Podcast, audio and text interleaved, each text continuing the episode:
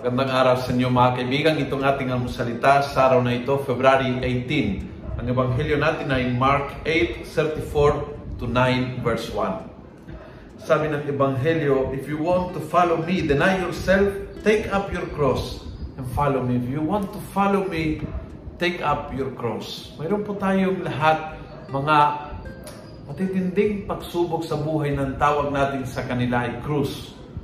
Mabigat, mahirap yakapin, mahirap unawain, mahirap tanggapin, at definitely mahirap dalhin.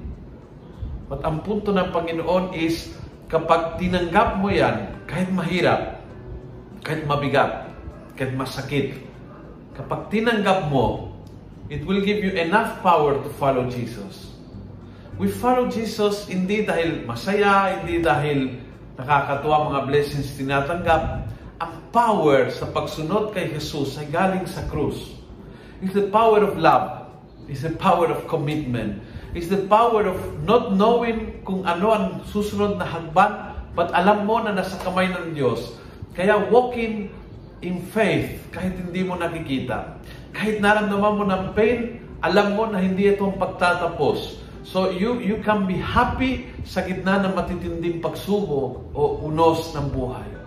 For me, right now, kalusugan ang aking krus.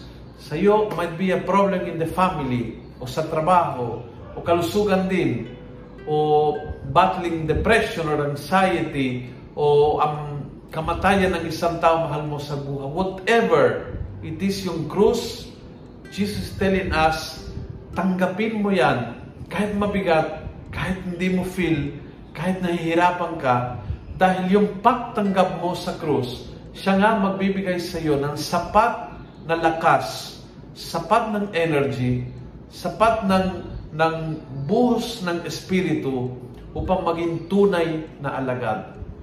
The cross makes us true disciples. Kung nagustuhan mo ang video ito, pakipasa sa iba. Huwag magdalawang isip mag-click share. Go to group chat, share to your friends, co-workers, kasama mo sa homeowners, whatever, share. Share good news. Punuin natin ang good news ang social media. Gawin natin viral, araw-araw ang salita ng Diyos. God bless.